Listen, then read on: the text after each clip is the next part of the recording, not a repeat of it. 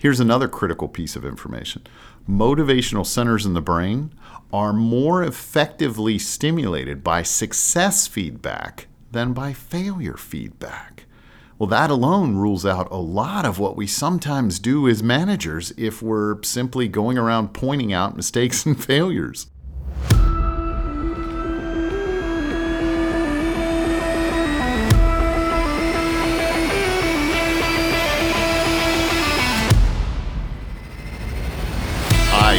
Just entered the Leadership Gym.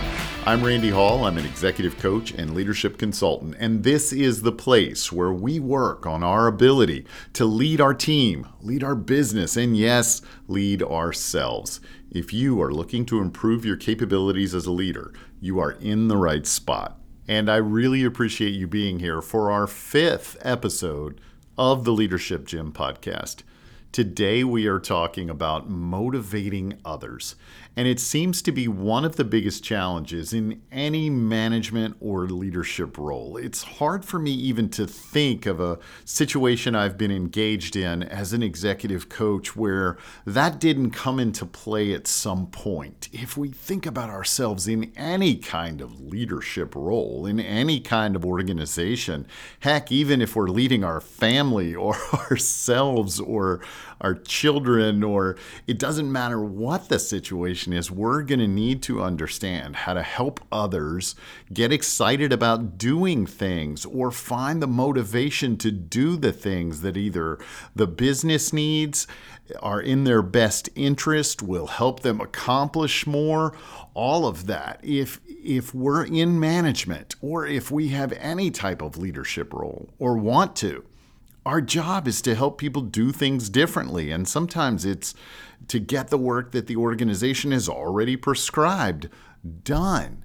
And so it makes sense that anyone in any kind of management role would struggle with this to some degree if we don't have a process, if we don't have a set of steps that we know that if we follow them will help us motivate people more effectively. Not every person every time, but most of the people most of the time. That's how leadership and most other endeavors work. And so our job's to get better at it, not do it flawlessly or perfectly or not have times where we miss. The first thing that we can do is actually become a student of human motivation. So rather than just doing the same thing over and over, or the thing that we thought would have motivated us at some point in our lives in a similar situation, and just feeling like we hope that works, or we hope that we get different results this time, or blaming the other human, then rather than doing that, we start to become a student of human motivation. We start to learn what's what's been learned about the human brain and how it works and how we engage with it in ways that are helpful to the human. That also means we try different things. Maybe we practice new questions or take new approaches, write down what we find, keep a journal of our success as we work with different kinds of individuals.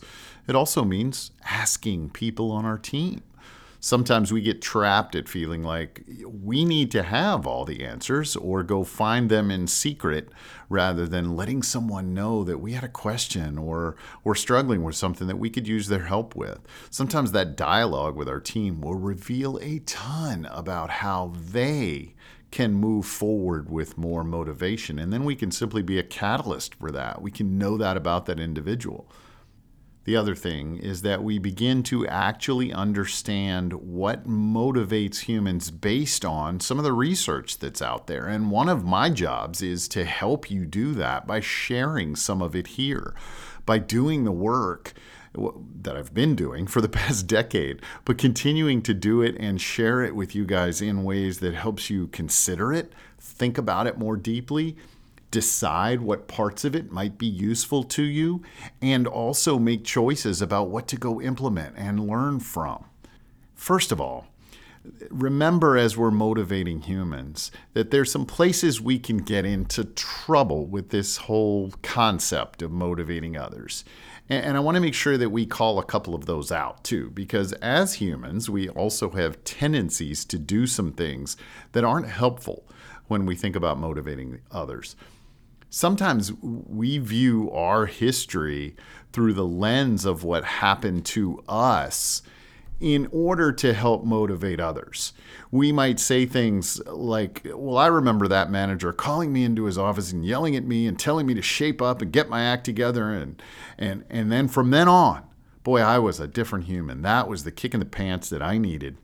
I went on to do great, amazing things after that one conversation. There are times we actually remember things that way, or that I needed to be yelled at. I needed to have someone be forceful with me. And because I did in that moment, because my memory tells me that that worked for me, I need to do more of that with my people. Now, this movie is nice and it's interesting and it makes a great story. But what really happens is that we tend to do two things with memories like that in our life. One, we remember them through today's lens after we're in a different place or a more successful place. And now we put them in context with the whole journey of our life. And so, yes, we can look back and say, hey, that was valuable to me. But we were obviously, in many, many cases, not motivated in the moment. The fact is, our brain doesn't actually even really remember things. This is really interesting and it's relatively new science. It recreates the memory from our current context. And so that memory means different things to us over time. A week out, it could have meant, I can't believe that jerk did that. I'm still mad about it. He was still wrong a month later, it could mean, well, that he probably had a pretty good point, and maybe I needed to listen to some of those things because I've gotten other feedback that also maybe causes me to think a little differently about it. 10 years later, it might mean, you know what, that was a turning point for me because I did get angry and I did go seek some other advice and I did ask some people questions about it that helped me shape my thoughts about it more. But remember, that memory is being created with the context of all of those other experiences. So the, the memories that we have are not movies of the past event. They're not a, a hard picture of that past event. We actually create that memory every single time over and over by pulling those same mental maps together for when it happened. And we kind of rewrite the meaning of the past event for us as it matters now in our life. But as managers, we really can't afford to do things that we hope one day in someone's memory will look back and, and they will find them valuable that someday they will consider that moment in the context of their life and say, that really did help me. That's not our job as managers and leaders. We need people motivated to do the work next week, to shift their, their thinking about things now, to get excited about opportunities that are in this job that they're in today, not look at it 10 years from now and say it was a good moment we don't want that to, to be able to, there's lots of things we look back on as learning opportunities and sometimes it was months or years before i actually interpreted them that way i hated it when my dad would get up in the morning and haul off to work and during the summer and say son make sure you get the grass cut today right now i look back at that and i say wow that was probably helpful it caused me to to work on some things rather than sitting around i didn't have an xbox so i don't know what i did if i was, or a computer or um, even a phone. So I don't know what else we did in those days, uh, but it, that's distant for me. But now I can look back and say, hey, that was good for me. But I certainly didn't think it was good for me in the moment. And I wasn't more motivated to go cut the grass in the moment. And so our job is to motivate in the moment as a leader, not years down the road. Uh, maybe in time they get there in the moment they just think we're a, a loud boisterous idiot the other thing to remember is that leading groups of people means that everyone won't respond the way you remember yourself responding even if you did make a shift in the moment we can't assume that everyone is like us. And this is a human condition. We all do that. But this is also how we get to the place where, when we're a little older, we're saying, well, when I grew up, we did it this way and that way. Get off my lawn. Uh, now, we'll swear that that's true. But for many of us, if we could actually go back in time, we could probably find moments when our parents or someone else around us thought we were lazy or unfocused or undisciplined, even though we claim that we had such a good work ethic back then. we just don't remember things that way when it's about us. And even if we were that way, we can't expect everyone else to be. If we're not careful, we, we compare our doctored, selected, time worn memories of ourselves to their present moment. That individual's present thought process, and that's not fair to them. It also doesn't make us a better leader if we're going to use that information, our memories from our past, to lead this individual. That can get us into a lot of trouble. We want to motivate others based on what we believe to work for them, not what we believe to have worked for us. We can also get trapped by using the same two tools we've used for years, maybe, when we think about motivation traditionally. And there's a lot that's been written and taught and learned about this, and most of it is wrong. We've often thought about motivation as the carrot and the stick. We, we can use our authority in a role, in a management role, to give out rewards, whether it's money, promotions, recognition, awards, or we can use our authority to threaten with negative consequences, such as the loss of income, the lack of promotions, or even the loss of the job. And traditionally, we have thought that those things we do to people are part of what motivates them. But the more we learn about what really motivates a human brain, the more we know that both of these two things are relatively ineffective. They actually are not the best ways to motivate others. That's new thinking. We'll have to change the way we think about that. But the research is becoming pretty clear about the fact that motivation is intrinsic and that our job as a manager or leader is to help them develop their intrinsic choices and, and motivated approaches to going to do other things, not to try to do that from an external set of things that we're doing to someone to motivate them. All right, so let's dive into a little bit of the science. Here's some of the additional information for you to use as you think about motivating other humans. All right, motivation in the human brain is largely connect, connected to the release of the neurotransmitter dopamine. Now, that's overly simplistic, it's a little more complex than that, uh, but essentially, dopamine is involved in this process of motivation. When we've got some dopamine in there as a neurotransmitter, we generally are more positive, more uh, hopeful we are more optimistic. We are engineered to to take that dopamine and allow it to create a positive mood for us that is moving towards something we care about essentially. Motivation okay? It's a, it, it depends on where the dopamine is present in the brain and this is relatively new research as well it's not just having dopamine in your brain, it's there pretty much all the time. It is about having it in certain centers of the brain. If we just could motivate people by increasing the amount of dopamine in them, I can just picture managers with little blowguns with darts filled with dopamine, just firing them at people they want to be more motivated. Uh, that would be cool if it worked that way. It, it just doesn't. It would simplify the job, but it just doesn't. But there are conditions that we can cause that actually do result in dopamine being released by them into their own brain in the right places. And the research behind this is critical if we're going to be students of human motivation. Okay, so part of the research tells us that motivation in our brain contains the components or happens most easily in the presence of the components of competence and autonomy. So think about that.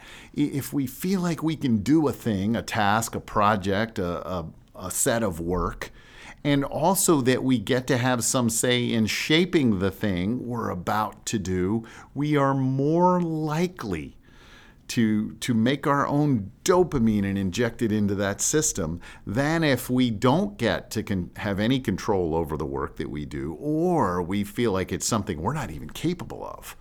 So already you can think about ways that leaders can uh, help people become more motivated by creating more autonomy in the way that we do things and organize work and also the way that we prepare people to become capable for the things that they do when we see people faced with these kinds of situations, I'm getting ready to execute a task where I got to help decide what I work on and how I work on it. And I also believe that I have some degree of skill at, at working on that task, or at least I have a process to develop that capability.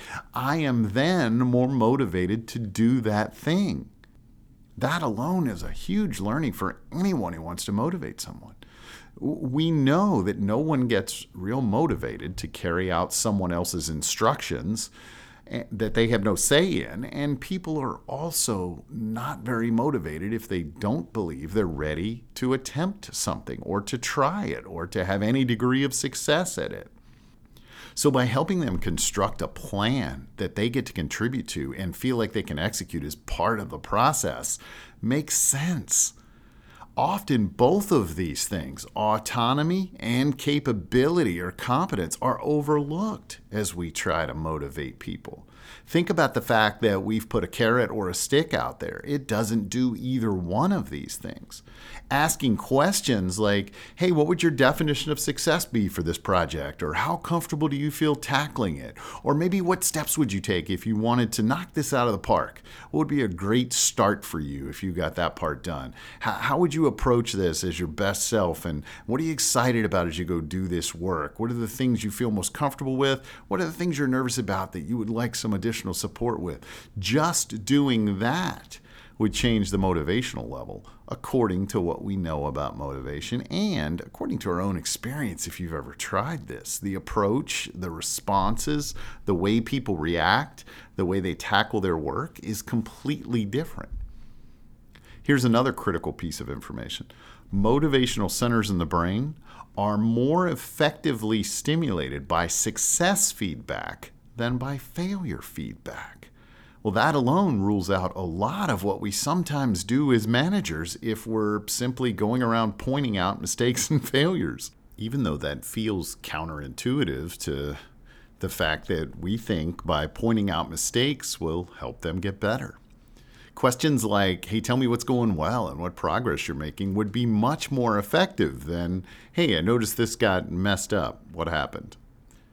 Another finding from the research is that extrinsic motivators are not helpful at intrinsic motivation or not helpful at increasing intrinsic motivation. So, things that we do to someone do not help them become more motivated. We talked about the carrot and the stick, but in fact, there are studies that show that us even rewarding them extrinsically, the carrot, takes some of the internal motivation away from the task or project. People were observed playing games or doing certain competitive tasks that they had previously done just with enjoyment. They did that with less motivation and less frequency when they were offered payment for getting it done.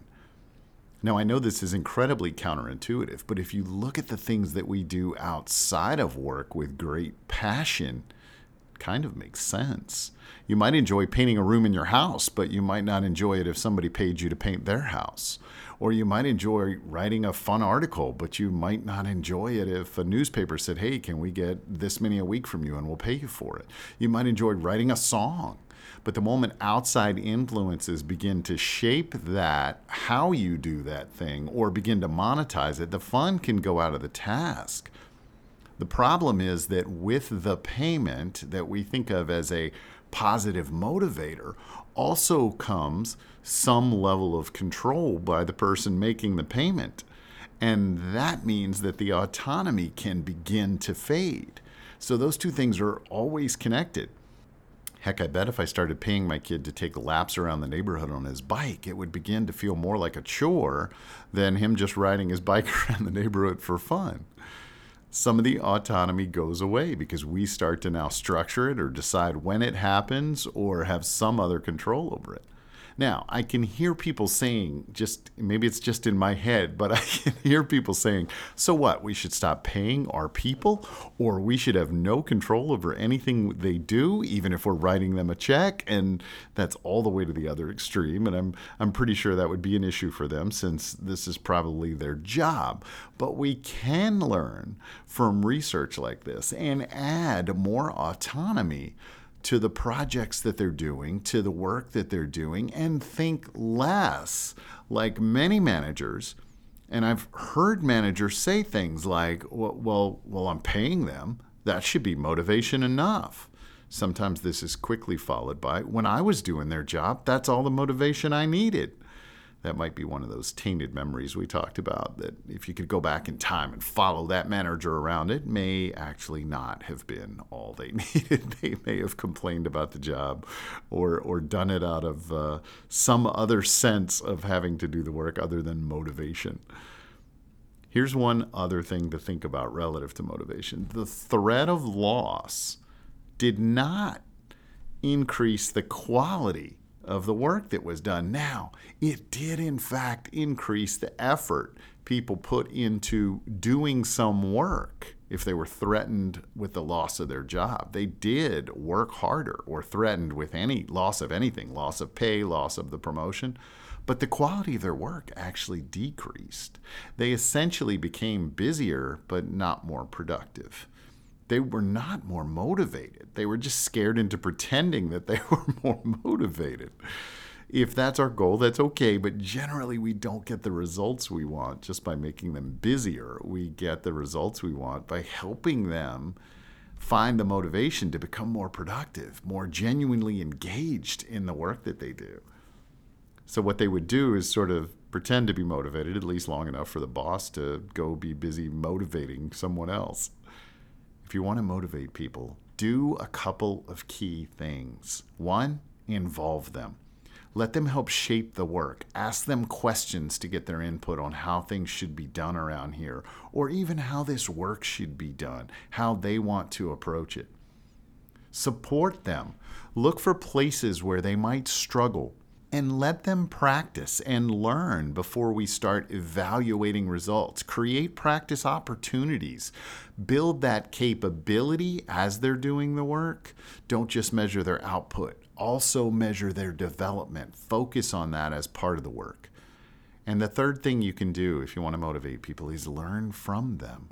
There are things that they're already intrinsically motivated about. Find out what parts of the work they like the most, or want to learn more about, or learn how to do, or are most curious about. Look for ways to connect it with the work that they do. If you can find out sort of what their goals and interests are and connect that to the work, you have a much better chance of motivating them chances are they took this job because at least some part of it is exciting or engaging for them. And remember, we will be sharing research like this, supporting your efforts to become the leader you want to be, and also helping you lead yourself more effectively every single day inside the Leadership Gym. If you've not stopped by, then visit us at leadershipgym.com and we'll see you there as we continue to do the work of becoming more effective leaders. Now, go make a difference, and I will see you next week.